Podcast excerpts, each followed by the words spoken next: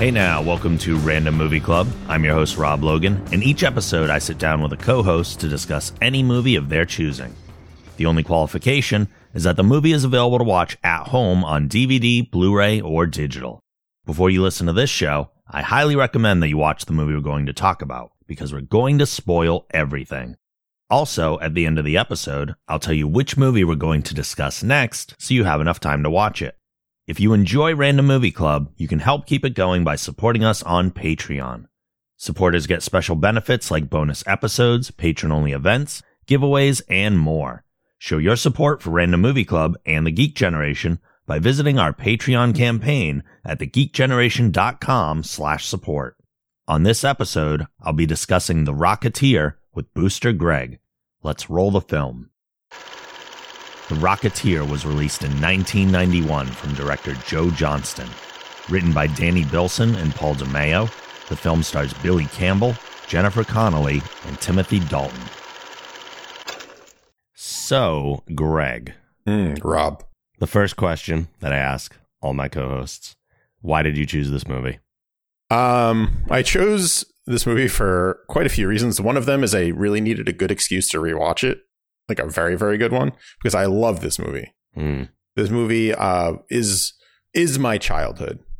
A lot of people say like around our age, Ghostbusters, Teenage Mutant Ninja Turtles, Sure. all of that. For me, it was The Rocketeer, and like I was really thinking about this after I watched the movie.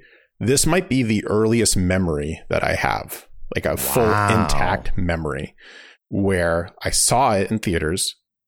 I went home. I ripped off uh, my hockey helmet out of my bag Yeah. put it on, ripped apart my proton pack, so it's just the back, and was running around the neighborhood yelling, "I'm the Rocketeer," and like singing the theme song in my head. I love that.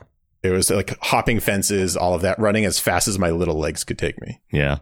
And it's not a lot of people, like uh, especially where I work, because they're a bit younger, even know what this movie is. hmm So the fact that I can rewatch this movie, talk to someone, and I I feel like I knew you had seen it like oh, maybe a while ago, but at Absolutely. least once. Yeah. And just get to nerd out about it. Yeah. Yeah. Awesome. Well, as I always do, I uh, scour IMDb for a whole bunch of trivia, and there's some good stuff for this one. Not a huge list, but some good stuff regardless. So, Billy Campbell, who once studied commercial art, made sure to read the Dave Stevens graphic novel on which the film was based. He got the part after getting a haircut to make himself look identical to the character in the graphic novel. That's my favorite bit of trivia of Yeah. this whole thing. Uh, the decision to cast Billy Campbell caused mixed emotions amongst Disney executives.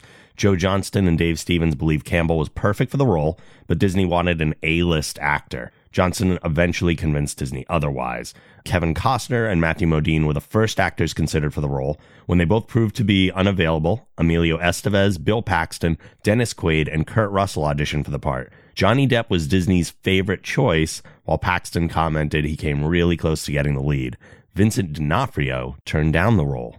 That was like crazy to me because when I think of Vincent D'Onofrio, I didn't know him as an actor back then. Right. I only know him now as like Kingpin and that crappy guy on Jurassic World. and, oh, and uh, Edgar from Men in Black. Like Sure. that's that's my Vincent D'Onofrio library or catalog.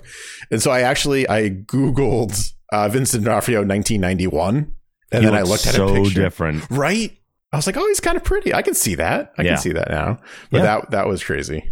I can't think of too many of his early roles. Obviously, he was probably a great actor then, Mm. even if he wasn't at the level he's at now, because he is next level now. Oh yeah.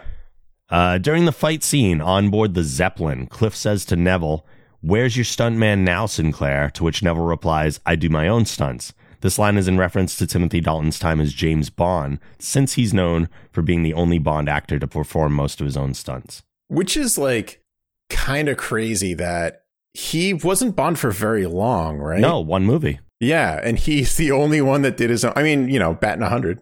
If he Yeah. made another one, maybe he wouldn't have done it. Who knows? That's true. But I only ever really think of him as a villain too. So it's always crazy when someone's like, "Oh yeah, he was a Bond." I was like, "Oh yeah, good old T Dalt. He was a Bond." Yeah, Yeah. yeah.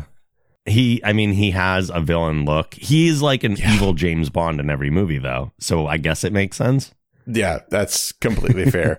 he's actually. I mean, we'll talk about it later, but he's such a creep in this movie. Oh, he really is. Oh god. In the original graphic novel, Cliff Secord's girlfriend is called Betty Page, Hmm. not Jenny Blake. Dave Stevens, the creator of the comic novel, based the character Betty Page upon his real life friend, 1950s pinup girl Bettie Page. She would not allow her name to be used in the film, though. Yeah. Something's got to get changed, I guess, at some point. Yeah. I just think it's kind of funny that they got Jennifer Connelly and they couldn't name her character anything other than Jen or Jenny. that's that's true. yeah. Sherilyn Fenn, Kelly Preston, Diane Lane, Elizabeth McGovern, and Penelope Ann Miller were considered for the role of Jenny Blake as well. It's just one of those, I can't picture anyone else being in this movie. No. It's just crazy when I'm reading all these names to me. Yeah, yeah. Yeah. Jennifer Connelly fits this movie so friggin' well. Right. Yeah. She has that look, just like that Lois Lane kind of look Mhm. almost, which I really appreciate. Yeah, why is she not Lois Lane? Yeah. Why is it Amy? ah, For real. come on, Amy. Don't, don't just get at her. I don't know. We're not going to go into that. no, hole. no, that's a whole other thing. Yeah. Uh, the original inventor of the rocket pack was 30s pulp novel hero Doc Savage, the Man of Bronze, in the comic book by Dave Stevens. However, because of licensing considerations, Disney did not seek permission from the copyright holder of Doc Savage and opted to substitute Savage with the flamboyant billionaire Howard Hughes. I like that it was Howard Hughes, though. Same. And I like that it was John Locke from Lost as Howard yes. Hughes. Oh my God, Terry O'Quinn looks so different. He looks so like I was rewatching that. I rewatched this movie like maybe three years ago, four years ago, Mhm. and it was obviously after like all of Lost, or maybe it's longer than that at this point. Jeez, oh world. Anyways, and I, he turns around and does that Howard Hughes reveal, and I was like, "Who let you out of the hatch? Right? Get back in there." yeah, I don't know if I if I would like it as much if it was Doc Savage. I agree. When Eddie Valentine and his gang learn that Neville Sinclair is a Nazi, they quit working for him and join up with the FBI agents against the Nazi thugs hidden in the shadows. This reflects the attitude of real life American gangsters during this era, and that they did not like fascism, particularly because Benito Mussolini persecuted the Sicilian families back in the old country. Nor did any Jewish mobsters like Adolf Hitler. In fact, organized crime was one of the biggest allies the American government and law enforcement had when it came to rooting out Nazi spies and collaborators. I love that fact. I love that bit of trivia. It's great. it's just like it makes it more seem like the Wild West, where like the government. I want to. I want to see that movie where the government. No, that's going to be more like Suicide Squad. Never mind. I don't want to see that movie. But it, it, like I, I remember reading that and I was like, that's really cool. And when I saw this, like when I was watching it last night, I was like, I forgot about that part where he just turns around and goes, "Wait a minute, you're a Nazi? No, Mhm. we don't. We don't mess with those." I mean, it's not like he liked him to begin with. Right. So it made the turn that much more believable anyway, even without this fact, but still, this makes it cooler. I read somewhere, I don't know if it was the trivia or it was the wiki or what, but that there was a deleted scene that explains more of Paul Sorvino's character, Eddie's like Oh. patriotism, and they just cut it for time. It so, happens. I mean, yeah. it works without it, but Yeah. it would have been nicer to see a little bit of that. yeah. Yeah. Dave Stevens appears in a cameo as the man in the test flight movie who has the rocket pack strapped to his back. The Iron Man 2 scene is what I dubbed Yeah. yeah. that. Basically. I was like, so is that, Hammer, Hammer Technology, Hammer Industries making that? I guess so. And then, uh, last but not least, Joe Johnston's work on this film is what led to his hiring as director of Captain America, the First Avenger. And the parallels are boundless. it's it's just crazy. It's it's such a similar film in terms of the tone and Mhm. like even like the I feel like the cinematography and like the post production just it just feels like like I wouldn't have been surprised if Steve Rogers just came out of nowhere yeah. in that or vice versa. Yeah. And there's a lot of stuff, even uh, character wise, like Peevy is Tommy Lee Jones's character, Mm. Howard Hughes is Stark. Mhm. Like they have a lot of the same things going on. It's so cool. But the feel of the first Avengers definitely similar in tone Oh yeah. to this one. Oh yeah. I can imagine Marvel going like, "Hey, we want the Rocketeer, but Captain America." I mean, who doesn't want the Rocketeer? Even even if you haven't seen the movie, you really want the Rocketeer. It's true. So, uh, let's get into the movie itself. Let's do it. All right. So, opens up in a cool way right away with that opening title credit transition as they open the hangar bay doors. Which is I'm going to be biased, the best opening because of that song. Yeah. like I just like you have the credits right, and you Yep. have that song playing. So fun fact, uh, I wanted that song to be played at my wedding as my wife was walking down, and wow, she you wouldn't. really love this movie. I really so like I like I like the movie a lot. I love the Yeah. movie, but like the song just gives me the feels. Yeah. There's just something about the Rocketeer theme that is just like it's reminiscent. It's like the good old days kind of feel. Mhm. And that opening where it's Cliff doing what he loves. Mm, And it, it actually it kind of is reminiscent too of like a Hal Jordan esque kind of scenario. sure. Maybe because of the planes or whatever, and because uh, Cliff Secord kind of looks like Hal a little bit. But it's it's just that music plays at any point, and I just stop and I just listen. Imagine now. I want to see a Hal Jordan Cliff Secord team up where they just talk shop for a while, Oh man! and then and then he the Rocketeer gets a ring, and we get to see what that suit looks like. I mean, like. I was just gonna say, to be fair, the Rocketeer is one Green Lantern Corps ring away from being the same character. right. Literally the difference. Not wrong. Not wrong. uh, we see the chewing gum highlighted right away because it becomes a major plot point throughout the movie. hmm We get the uh, car chase towards the airfield. The cops and the FBI are chasing the thief. Uh, we get the gunfire taking down Cliff's plane. The thief stashes the rocket and replaces it with a vacuum. Yeah. And then the car explodes when it hits a gas truck, making the vacuum look like a plausible broken rocket. I forgot how large explosions were in the early 90s for Mhm. action movies. They like you love could 'em. you you could have a shopping cart like hit a pothole and it would explode and it would be that same amount of fire and explosion. yeah. Uh, we learn that the rocket was designed and constructed by Howard Hughes in a quick little scene. And then Cliff finds the rocket stashed inside the cockpit of the plane, also leaving the picture of Jenny there at the same time. yeah. Yeah. I I just love I'm going to say this throughout the whole podcast. I love Howard Hughes in Yeah. this movie. He is such a wisecracker. He doesn't care. He's not intimidated by anyone. It's true. Like I just I just love the portrayal and the fact I haven't watched The Aviator in a while. Mm. but I feel like I remember them having like similar speech patterns. And, you know, that is based off of an actual like real life person. sure. And it's just like some words he said, I was like, oh, like Leo delivered it that way or similar that way. So that was really cool to me too. That is cool. Yeah. Hollywood actor Neville Sinclair's hired mobster Eddie Valentine and his guys to retrieve the rocket. Mm. And again, just kind of a quick setup there so we know what's going on. Interesting scene. Neville's in charge, but Eddie's clearly Eddie doesn't love working for this guy. Well, yeah. So like the originally, I think it was supposed to be Joe Pesci in the role too. Yes, it Yeah, was. they wrote they wrote it for him. Yep. Um, and there are some parts where I, look at it, and I'm like, mm, Joe Pesci probably would have been a little bit better. But I do like how Paul Sorvino was just like, I'm not taking your like I'm taking your shit, but not by choice. Hmm. And he, right away, he definitely builds up that whole. I don't even know what to call it. Like like a, a hate ship, a friend, a hate. I can't Yeah. combine hate ship and friendship enough. See, I feel like if Pesci was Valentine, like Sorvino comes across as a mobster, yeah, but like potentially with a good heart. yeah. Okay. Yeah. Yeah. I Yeah. think Pesci would have leaned a little more villainous. He, Pesci, I think, would have leaned a little more comedic. I think That's also a really possibility too. it. Yeah. I, I wonder how hard as, for a director that would be to be like, just say it straight. Just you're not you're not in Goodfellas right now. Just say it straight, please. for the love of God. No, I I mean I definitely again I can't really picture except for a couple times with him any other actor playing any of these roles. Mm, But yeah, he definitely has that. Like he's a likable mobster. yeah. And a lot of his guys were like that too. Cliff and Peevy grab the statue and do the rocket test with it. I, I love this scene. it's a great scene. It's such a stupid like we're just gonna get a rocket that we don't know how powerful it is. Yeah. We're gonna get a statue. We don't really well, we kind of figure how durable it is. We're just gonna stake it into the ground and watch it go around in circles and hope for the best. It was the Mythbusters scene. It was so good. They also clearly did not plan a way to shut it off. No, absolutely not. Yeah, which which is surprise. Well, maybe not so surprising.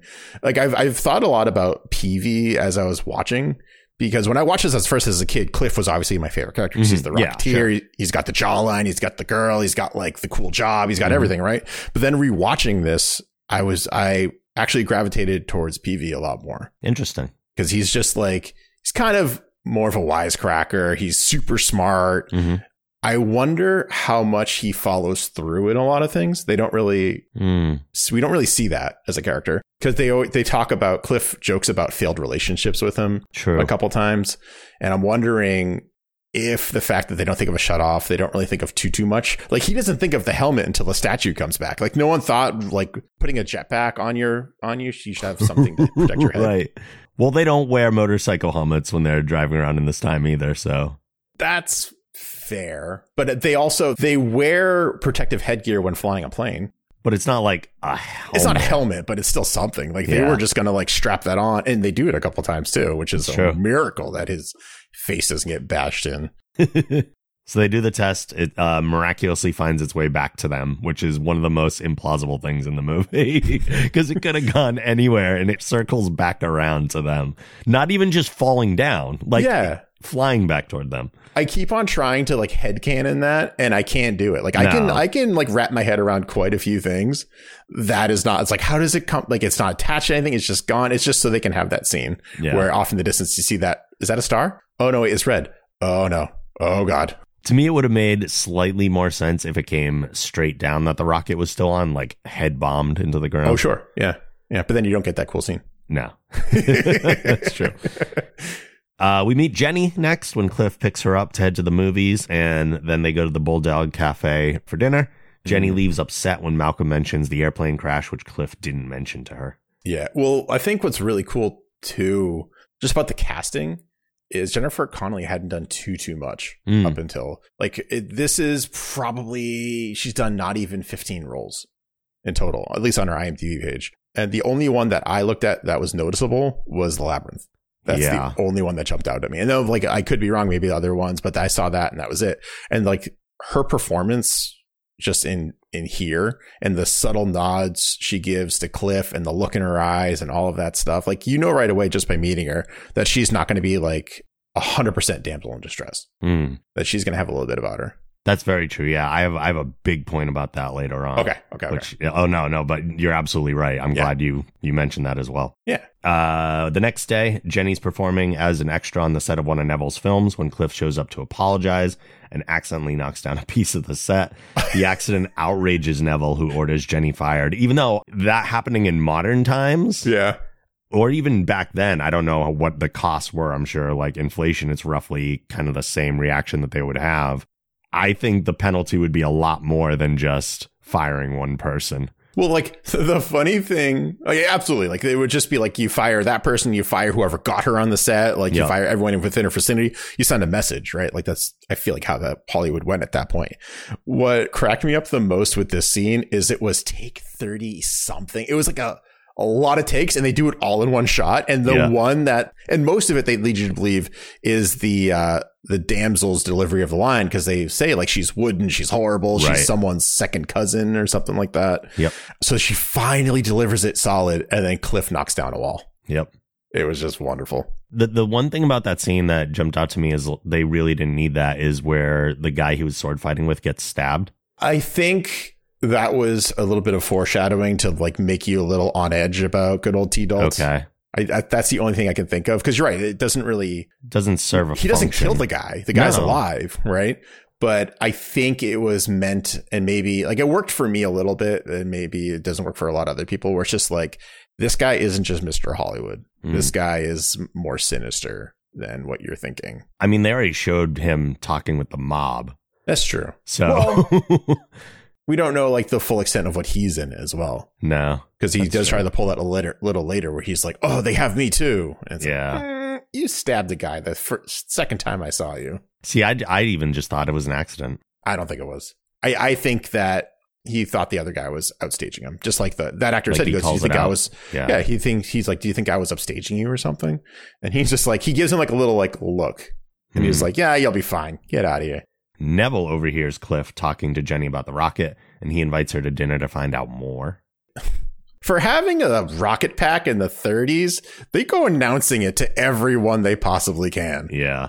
Like it's no secret. Like the press is like the Rocketeer and like all this, and, and it's just like everyone around them knows it's Cliff Mhm. and knows Peevy is helping him. And he goes to a Hollywood set with extras, film crew, like actors, actresses, everything around. He's just like, I found a jetpack in Yeah. your shot of like Yeah. a Nazi. It's like, oh man, come on. The next part is the air show, uh, the stunt show. Cliff hasn't shown up for work yet at the air show, and Malcolm tries to cover for him by going up in his plane.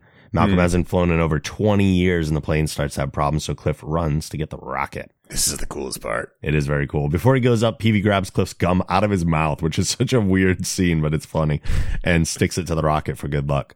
That scene, it's so odd and awkward, but it like really solidifies. If you weren't sure what their relationship was Yeah. in terms of how like good buddies they are, Mhm. like it takes a lot. Like I don't think I would even reach into like one of my good friend's mouth and take the gum out of it. No, but like he does. He's like, give me that. Here you go. Good to go. yeah. Beat it.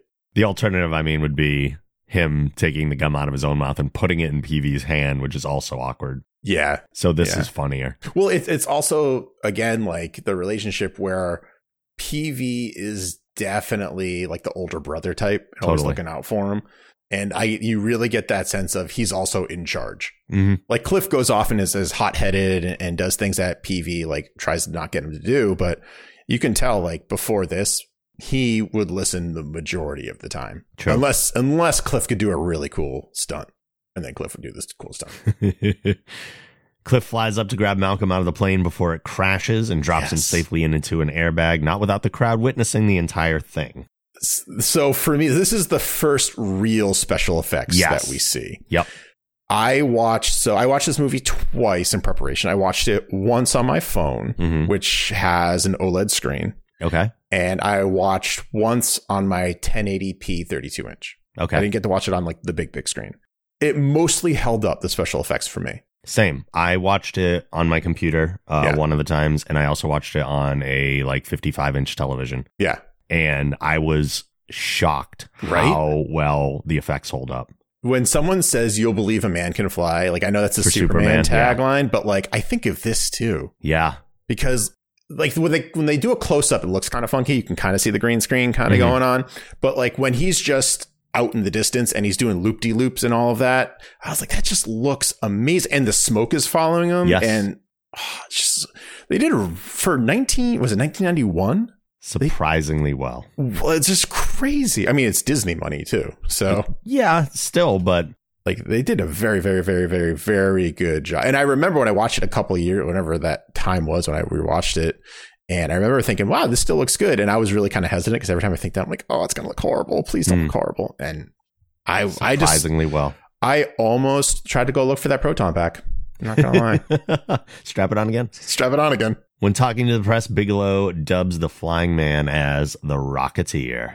yeah I get the superhero name. It's that um uh, don't say peter griffin moment from the family guy it's like he's like looking around what do i say oh, right. And he The- sees Pioneer outside. Rocket Pioneer, Rocketeer, Rocketeer. Yeah, yeah, guys like that? Cool. Yeah. yeah, it's such a cool name. The FBI go to Bigelow's and find him dead, but see that he's written down the address to Peevy's house. Um, I, I kind of skipped over like the uh, introduction of Lothar because that's such a quick scene. He sees the Yeah. guy in the hospital, and that's where Yeah. we first see Lothar and the the prosthetic head going on. That just Yeah. reminded me of a Dick Tracy villain.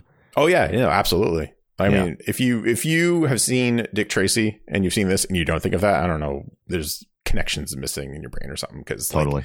even like as a kid, I just like, hey, that's not the guy from Dick Tracy now, but it looks kind of like his older, grumpier brother. Maybe. It was an interesting choice to do that. Yeah. Well, that that guy was a basketball player for the Seattle SuperSonics, if I'm not mistaken. That's the only bit of sports trivia I'll ever know in my life. Sports ball. Until we start talking Space Jam. Hey, the Space Jam. Uh, the FBI shows up next, and Lothar kills one of them through the door. And then the FBI just unload on Yeah. the house. And my Yeah. first thought was, these are the worst FBI agents. If a couple shots from in the house just has them unload all their ammo into it and Yeah. not have some sort of precise like scalpel approach to like dealing with this situation, worst FBI agents. I, I feel like they just got like the FBI flunkies on the job for this Mhm. one because they make the worst decisions ever. Like even in the very, very beginning, they're just like, oh, we're just gonna run these guys off the road and keep on shooting. And oh geez, the cops are in the way. Like Yeah, they're mad at the cops for being in the way. That scene didn't make sense to me because I forgot those guys were FBI's, by the way. I know we're Right. checking out a little bit, but they're just like, oh, I wish these damn black and whites would get out of the way. Right. And then he does, he says, careful what you wish for. And I was like, why er, would you say that? You They're wanted them. also dressed identically to the mobsters. So the Yeah. whole time, there, there needs to be some better visual separation between the two, in my opinion. I wonder if there wasn't though in that time period. Maybe not, but like even something as subtle as like the FBI guys don't wear hats. Right. Yeah, I could see that. Just anything to separate it because it was so so identical. Yeah, you're right. Uh, Neville brings Jenny to dinner at the South Seas Club to get Mm. information about the rocket from her. Mhm. And uh, W.C. Fields was hilarious, even though super creepy at the same time. I just like the characterization that the guy Yeah. played of him. The voice was great. But the friggin' this is one of the weirdest quotes I've ever heard in a movie. When he sits down, he's like, My little kumquat, I'm fully prepared to listen to your life story. I was like, What? You creepo. Here's the thing about Neville Sinclair. He says he lays on thick all of the lines that he learned from movies and hopes that the girls will not pick up on it. Right. right? He is the slimiest, and like Timothy Dalton, like love him, great guy. Like he even looks slimy. He's got that like the Howard Stark like mustache going Mhm. on, and like he even says, what was he say? It's like, um, oh, he's like, oh, let's go dance, and she's like, well, I don't hear any music. He's like, He's I do. Really? That's all I hear, baby. And I'm like, Yeah. shut up. You're the worst. I hate you so You're such a much. stereotype. you're such a stereotype. I'm really glad you're a Nazi so I can hate you even more. It's wonderful. The, so the one thing I want to do this, I found out this little bit of trivia. Sure. And I remember I was talking to you earlier. I was just like, oh yeah, we'll blow your. So anyone, anyone, I'm going to blow the mind of anyone who has seen The Office right now. The lounge singer at the Seaside Club when you watch this Mhm. is Jan from The Office. So she's Michael Scott's boss, who he ends up having an affair with. And I had to go digging because I, I was watching it and I was like, she looks really familiar and I couldn't place it. So I ended up going on to the Rocketeers like IMDb page and I just like went through all of the casting and she's like right at the bottom there and I tap on her name and it was just like, oh, The Office. Cause you know, Wow. like IMDb has that like, you might know her from this. It's like, oh, Jan from The Office. Cool. I've not seen The Office, so that falls on me, but I'm sure somebody out there is like, boom. Yeah, it's got to be. I mean, future you, if you ever watch The Office, will be like, oh yeah, that's a little lounge singer from The Rocketeer. I'll work in opposite form. yeah. But yeah, you know, he's ultimately Neville Sinclair is a super creep. Cliff and Peevy are hiding out at the Bulldog Cafe when any of these guys show up asking about Cliff. I enjoy this scene a bit too. Uh, Yeah. No one gives them any info, but one of them sees Jenny's phone number on the wall, Mhm. and uh, he has the photo of Jenny that was still in Cliff's plane. He finds out that Jenny is at the South Seas Club with Neville, and Cliff overhears him talking about it. So he's like, "Oh crap! Now I got to go save her." The Yeah. fight breaks out, and a bullet goes through the ceiling, which I'm glad they illustrated Yep. because they they do like give a quick cut to the Mhm. bullet that went through, so we're not like, oh, how did this happen? Mhm. Um, it puts a hole in the rocket, and then Peevy patches it up with the dried gum that was still Mhm. stuck to it, which is out of the whole movie, it's the thing that still bugs me. Is that the one part like like in, so far you can suspend your disbelief up Yeah. until gum on a rocket ship? Yeah, like. I know. I, there's there's there's like two or three things in the movie that are just like, well, I don't know. Meanwhile, Yeah. we're watching a movie about a man flying around in a rocket pack, but but I buy that. Like that's what they're selling me on. I've, I'm I'm into steering it. it. with his head fin, by the Yeah, way. Yeah, yeah, yeah. it's when they put the uh the gum on the pack. Even as a kid, I was like, I don't know about that. Yeah. Yeah, I, I can see that. The, this scene for me, uh, I was talking about earlier how like I thought the mobsters were also kind of okay, even though they're kind of giant dicks. Mhm. Uh, this scene kind of further illustrated that. Where usually, when I at least when I was a kid, I remember mobsters being dumb. They're all just Mm. dumb, right? Even when you watch like you watch the Spider-Man cartoon or you read the comics, like you don't really care about the mob. Like you really want the supervillains, and they're all like the mob is just dumb to be dumb Sure. this was a little bit different because they all kind of act dumb. They're being, you know, like Tommy Tough Nuts and like breaking the pies and the coffee and making Mhm. the bad jokes. But there was a moment where the lieutenant or like the main guy in charge is just like, I don't like what's going on here. Like, I Yeah. don't trust any of this. And I was like, oh, they're not dumb. They're not idiots. They're piecing things together because they see the picture of Jenny hmm and they're starting to realize that, like, well, Neville is on a date with Jenny. hmm So why aren't we asking her where Cliff is? Why are we here? Right. And they're realizing, yeah, this isn't kosher. So that scene for me, and it was really cool because I think he's like he took a like a drag of a cigarette and like the smoke came out. I was like, I don't like what's going on here. Yeah. Yeah. yeah, yeah. But the the gum thing too was just like, yeah, okay, I know gum is an integral part of the story, and ultimately what's going to happen is going to be thanks to the gum, but still, it serves its purpose. I just Yeah. don't know. I don't know if there was any other way to do it that No. makes sense, but yeah, so uh, it's fine. Like Yeah. I've accepted it. It was just the thing that like as a kid I was like, ah, I don't know. Yeah. Yeah. I mean, if I'm okay with him crashing into the bottom of a plane and not his neck not Sure. snapping, Sure. I guess I'm okay with gum patching a rocket. It's Yeah. true. Cliff arrives at the club and impersonates a waiter, leaving Jenny a message to meet him. When she does, he informs her that she's in danger and needs to leave. Very smooth way of pulling that off too. He's he was so slick in this where he like spill he's mad at Neville and he's kind of like annoyed at Jenny. He's getting a little jealous and he spills the soup and Neville's like, Is this your first day or something? He goes, No, I waited on you last week. And he knows that Neville doesn't really look at the help Yes. ever. So Neville's like, All right, fine. I love everything in this scene. There's so Yeah. much going on. It's Oh, yeah. one of my favorite scenes in the movie. Yeah. Uh, Jenny gets the opportunity to basically lecture Cliff without him being able to respond. Oh, it's so it was so smart on her part too, and Mhm. the the acting on that too was crazy because she was very like in love at first, and Mhm. she's talking about like, yeah, he's kind of knucklehead, but he's my knucklehead, and Yep. all of that, and all of a sudden he shows up, and she's like, this idiot crashed a plane when he could have landed it, yeah. and it just like it it was like a subtle shift, and then all of a sudden it was just like pedal to the metal kind Yeah. of deal. It was so it was so well done. I loved it. And then she goes and meets him, and I like this part too, which is Okay. kind of breaking the superhero trope of them doing the big identity reveal. Yeah. He's like, I'm the Rocketeer. And she's like, The Rocka who? The Rocco who? I love that. Don't you read the paper? No, I've been working all day. It's so good. So good. It's supposed to be like a big moment for him. And she's just Yeah. like, I don't know what you're talking about. Well, also too, like the funny thing, a lot of superhero uh, movies do this. Like Thor one, for example, hmm he's known Jane Foster for three days, and now they're madly in love, and she's crying over his dead body. Sure. He's been the Rocketeer for a stunt, Yeah. right? Like he, they, people only know him on a plane show in that area, and he's just like, I'm the Rocketeer. No one, like, a couple people there heard of you, sure, but like outside of like L.A., no one Mhm. knows who you are, True. guaranteed. Neville finds the note floating in Jenny's soup, and Cliff catches him talking to Eddie's men. They chase Hmm. after Cliff, who grabs the rocket and makes a scene inside the club flying around.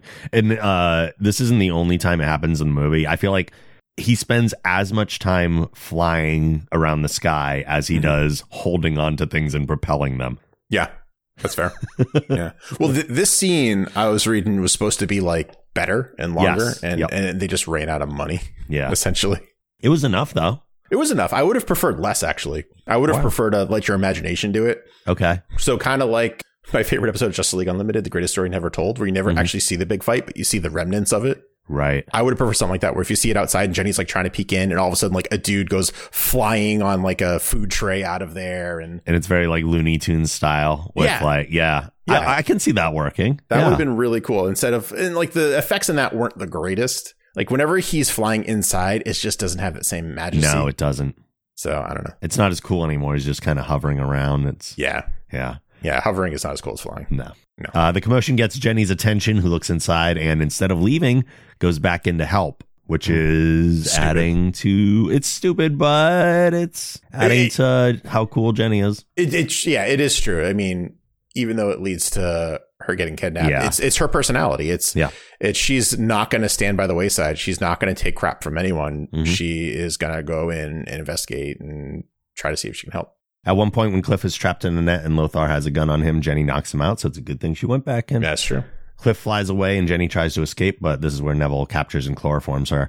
Uh, the chloroform, like they do the, the like napkin or whatever Mhm. over her face. And if people have seen movies many times, we get that they're doing a chloroform thing. The Yeah. one thing that I missed in that scene is her like doing the slow eye close Mm, because she's, her eyes are just perfectly open the whole time and then they cut. yeah, interesting. I never. Yeah. I didn't catch that. Cause normally they have a person like pass out from the chloroform fairly Sure. quickly. Well, like the the cut was so it was such a cool cut too yeah. because it goes from that to her waking up, right? Yep. Pretty much. And it just it's it just looks cool because there's like a lot of action, a lot of things going on. All of a sudden, it's just dark, Yeah. and so that's probably from her point of view. That's true. Like she probably doesn't remember her eyes closing. Probably. So the next thing she knows, she's just in a creep's bed. Oh my god! and uh, Jenny wakes up in Neville's house and sees him exiting a door behind a bookcase. Yeah. Before he comes in, she pretends to be unconscious again. Yeah. Smart move. He wakes her up and tries to convince her that he's being blackmailed and acting against his will. Ugh. She plays along until she has the opportunity to knock him out with a vase, which is very comically done. Like he does the pause Yeah. before he falls. It was so smooth. I'm just going to say this. This is just my opinion. But if you're on a date or you're in a room with a guy Mhm. and he can guess your dress size just by looking at you, get out. There's nothing good is going to happen of that. That's just so skeevy to me. That's a good point. It was such a quagmire move. I also really like that when she wakes up and he offers her something to drink, which came across super weird. She doesn't actually drink it, which is awesome. Like Yeah. some, I, was- I was waiting for her to because I didn't remember really Right. this part a ton, and All she doesn't. I was like, yeah, why would you? Yeah. Like this guy just drugged you. Why would Get you? here. Why would Yeah. you do that?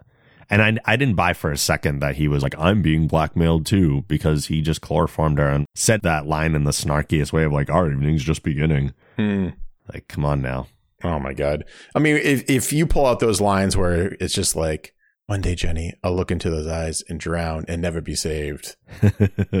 Like you're you're you're far beyond that at this point, dude. Like Yeah. he's he tries it so many times too. and she picks up on it because she Oh, just yeah. knows movies so well. And then she has that really cool uh, moment after she knocks him out, right? Mhm. Where she's just like, finally, I did a scene with Neville Sinclair. I love that line. And the way she zips her side up hmm was just such a like a attitude, just like Yeah. I'm a badass. Yeah. So cool. And and we've been kind of like dancing you mentioned it a little bit earlier but we've been Yeah. dancing around it a little bit so i don't think this movie comes to mind for people when they're thinking about strong female characters No, it doesn't. but i would would 100% put jenny blake into that category oh. especially in 1991 when strong female character was not like a thing Yeah. that people were focusing on because she is far from a typical damsel in distress in this Yeah. movie. Yes, she gets kidnapped. Yes, she's a plot point to get Cliff to go after her.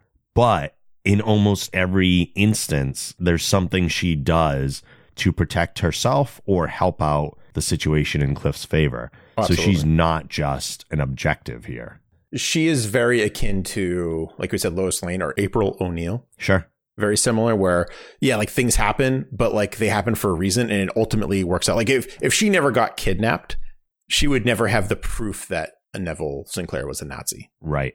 because she is the one who like stumbles into that room and finds the radio and tries to ring for help and realizes it's germans on the other end Right, right. And even though she gets kidnapped, yeah she works her way out of that situation. oh yeah yeah And and again, like showing the courage that she has, like going back in the club, instead of leaving right away and just sneaking out, she snoops around Yeah. and finds the secret room, discovering that Neville is in fact a Nazi spy. so she's it's just such such a good character and such great casting hmm it, it just it couldn't couldn't have gone better Yep. in my opinion anyways I agree. Yeah. Neville and Lothar catch her in the act of uh, discovering the secret room and everything. Mhm. Uh, Cliff returns to the Bulldog Cafe and gets a call from Eddie, who asks him to meet them with the rocket and make an exchange for Jenny. and is really mean to a little girl Yeah, that caught me off guard but he catches it right away. Right, but he was so mean. He's just like, no, shut up, you. Yeah, And uh, I tried to look up who that actress was, and I, I couldn't find anything. But then he's like, oh, I'm sorry. It's like, whoa, this guy's got a little bit of a temper. Okay. yeah. I mean, he's been through a lot, really, in a very short amount of time. That's very fair. Yeah. Probably hasn't slept. No.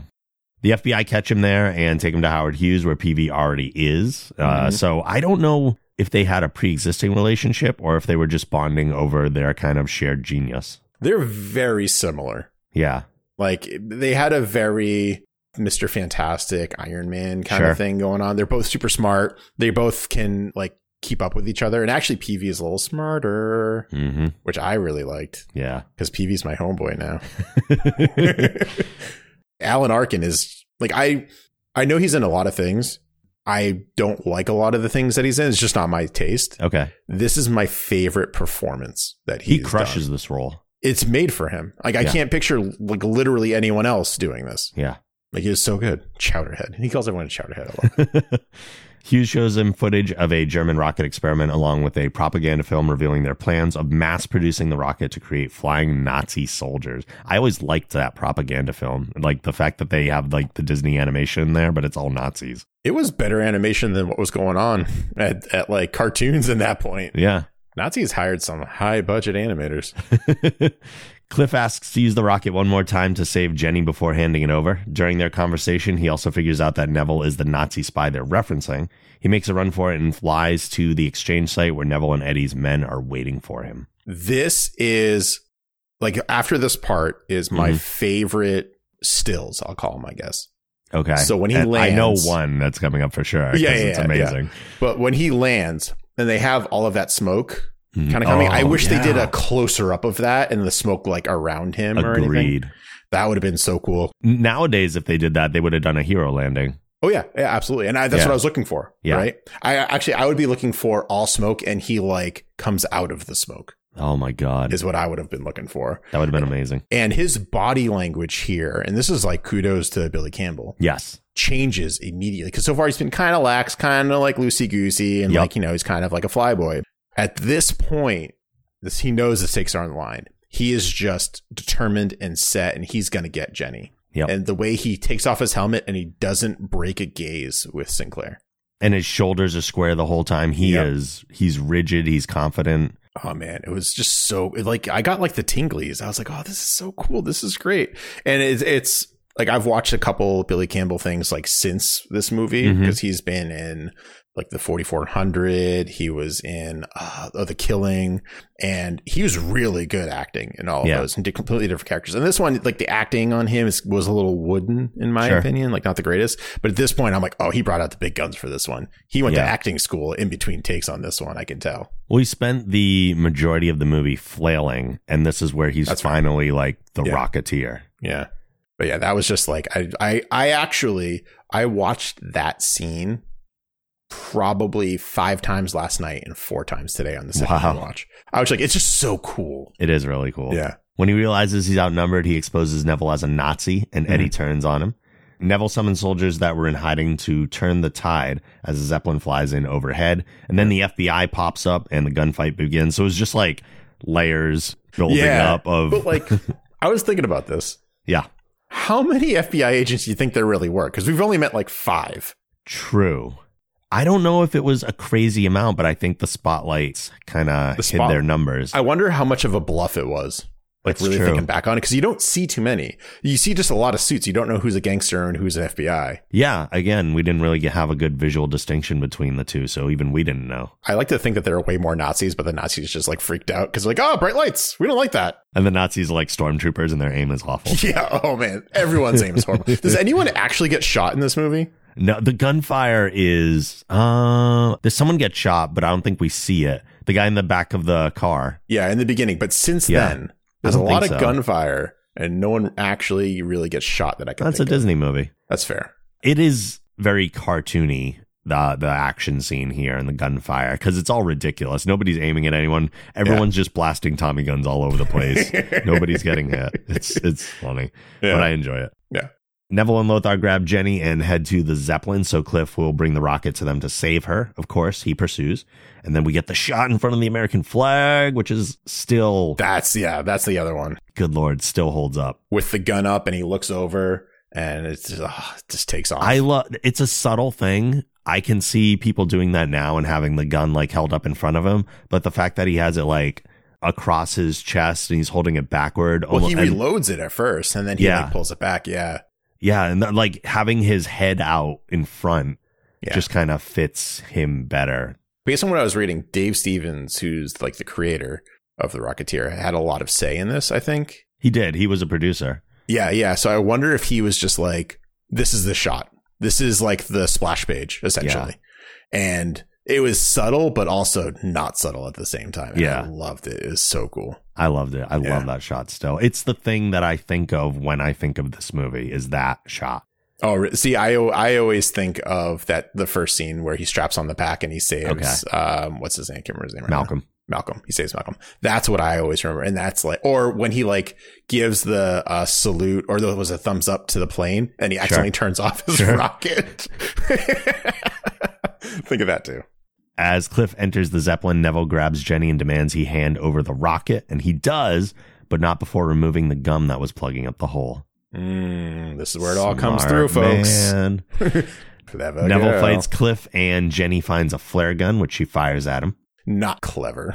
Not clever, no. No. Uh, it causes a fire in the Zeppelin, so Neville grabs the rocket and takes off, but dies in a fiery explosion as the fuel leaking out of the rocket causes it to ignite. Mhm. With and what an interesting uh, shot with him coming directly at the camera in a ball of fire. yeah. Oh yeah. That and like the fire looks great too. It does, That was crazy. yeah. Man, these special Surprisingly effects. good. 1991, good year for effects. Hughes and Peevy show up in a plane and grab Cliff and Jenny from the Zeppelin before it explodes, which concludes the last of the scenes that I was like, ah, I don't Mm. know. Yeah. Yeah. And so like I was watching that and I was like, I legitimately did not remember how they got out of that. Same. So I was like, what's gonna happen? What's gonna and I'm like, they they come flying through like tails at the end of Sonic 3, and I'm like, yeah. okay. Yeah. Fine, I guess. We gotta get off. And that's also how Hollywoodland became Hollywood. Yes, that's true. At least in this canon. Yeah. In this canon, yeah. Back at the Bulldog Cafe, Hughes shows up in a new plane to chat with Cliff. Before mm-hmm. he leaves, he tosses Cliff a pack of gum as someone reveals Cliff's name on the plane. I love the name reveal. Yeah. It's Oh, done man. so well. That whole end scene is just such a good like the lighting is on point hmm the reveals are on point just every, even like uh peevy where cliff and jenny are smooching and he's like oh look at these plans we could just go ahead and do and he notices they're not paying attention and then he goes hey hey buddy look at these plans over here talk to somebody else. Yeah. yeah it's so good It's so good. So they're clearly suggesting here that because Jenny saved those plans from the uh, secret room, Yeah. gave him to Peevy, that he's going to rebuild. Even though he's been against the rocket the entire time, Mhm. now he can build his own. It's not like they're stealing a rocket from somebody else. yeah He's just going to build one for them. So they were clearly thinking sequel, but Oh, yeah. then when the movie didn't do as well, well they were planning for three movies so planning for Oh, a okay. trilogy and jennifer connelly was only signed on for two oh, So I don't know if they were going to like skip the second one or maybe like kill her off or I don't know what. But actually, so this is kind of a little bit of thing. It's, this is super coincidence what I'm about to say. sure. So when he ditched his jetpack in the Seaside Club Mhm. in the laundry bag, right? And he Yes. goes back to get it. Yep. There's a bag on a laundry bag that's clearly identified as number 2019 Okay. supposedly next year is when the sequel reboot is going to start beginning for the Rocketeer. Oh. I just found that like the glitch in the Matrix interesting. That's interesting. Yeah, I didn't I didn't know that they were actually I remember something vaguely about it, but I didn't know it was actually moving forward. Well, like I've I looked on the IMDb page. I don't know if it just hasn't been updated, but it says like 2019 pre-production or something like that. So they have their plot down. I know that. And the plot is it's seven, six or seven years after the events of the Rocketeer. Okay. and it follows um, a black woman, I think, who has the rocket, who is looking for him.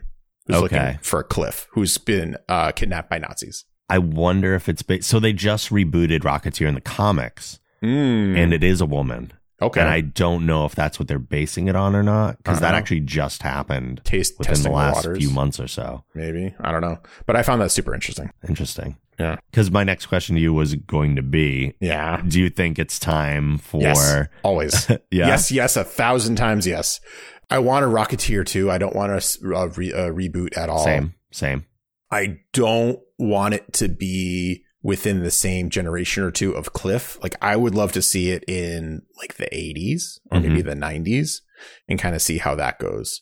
Because I I think that the Rocketeer is such a good way of showing the 30s and all of those movie tropes and like all of that really cool stuff that like Mhm. gives you the warm and fuzzies. I don't want to touch that. I don't want to be Yeah. 6 years down the road. I want to see way down the road. I want to see like maybe a kid find not a kid, but like someone finds the rocket. Interesting. I, I want to see way down the line. I almost want to see a 50s one Okay. just because I love having the Rocketeer set in the past. Yeah. The 50s has such a nice aesthetic that I think it would fit into well. Yeah. Well, I think I think the 80s It, they could me. totally do 80s, yeah. 80s work really well. Yeah, the closer we get to like the closer we get to now, the more realistic it is that a jetpack exists. Right. And yet we still don't have jetpacks, so Yeah. they could do a modern day one and it's still sci fi. It- yeah, but I think it, it would lose that charm. I think so. I think I think that someone would just invent it. They'd be like, "Oh, that's a really cool movie. I'm going to make this now." Yeah. Yeah, I think I think for me, maybe not thinking about it, the '80s at the latest, and it's like maybe someone's relative, and the the jetpack is like hidden away, and somehow through the miracle of science still works, but it has to have the gum. That's the stickler. Uh, so Yeah. is there any kind of final things you want to say about the movie before we wrap up? Really, this movie with the music and just the cues and and how it was shot is just wonderful. And I hope that the world will just embrace the Rocketeer again. And Yeah. there's more movies or even like a TV show or a cartoon or something or an anime. I don't care. Something. Give me something. Because the, even though this left on a nice little bow, Mhm. I want more. I need more. Yeah.